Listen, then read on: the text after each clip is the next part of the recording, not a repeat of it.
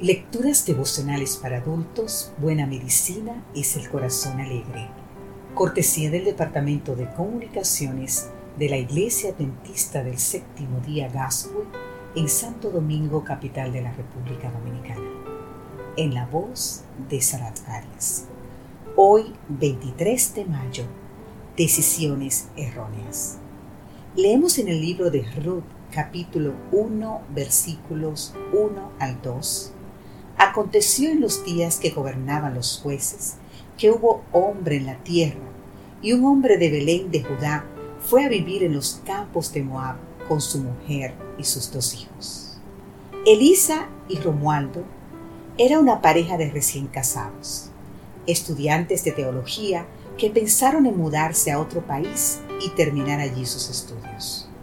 Oraron para que Dios le mostrara los pasos a seguir Varias personas de experiencia le desaconsejaron tal viaje por el momento y les animaron a terminar primero sus estudios. Pero la joven pareja no consideró estos consejos como una respuesta a sus oraciones y se marcharon a su nuevo destino.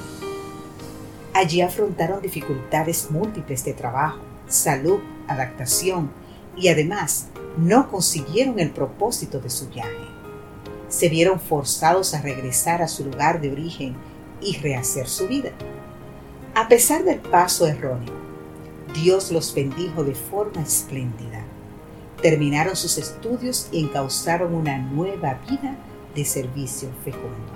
El libro de Ruth comienza con una decisión de emprender un viaje desacertado, pero el Señor retoma las riendas de la vida de las personas y transforma los infortunios en bendiciones. Elimelech pudo haberse aferrado a las promesas hechas a sus padres, Abraham, Isaac y Jacob, y haberse confiado en Dios para cubrir sus necesidades a pesar de la escasez temporal de alimentos. Sin embargo, toma a su esposa Noemí y a sus dos hijos, Malón y Kelón, y se muda a la región de Moab, una tierra consolidada en el paganismo. Las consecuencias son muy tristes. La estancia en aquella región depravada se prolonga demasiado, una década. Los muchachos criados en ese ambiente contraen matrimonio con jóvenes moabitas. Algo indeseable, pues Dios había prohibido al moabita la entrada en la congregación. Podemos leer más en Deuteronomio capítulo 23, versículo 3 y la israelita hacer pacto de paz con ellos. A esto sigue la muerte prematura de Limelech y también la de los dos jóvenes recién casados, Malón y Kelón. Esto deja a Noemí y a sus nueras Orfa y Ruth en una situación de desamparo total. En aquella sociedad, la mujer solo contaba con aceptación y protección en el hogar de su padre o de su esposo y ellas no tenían ni uno ni otro.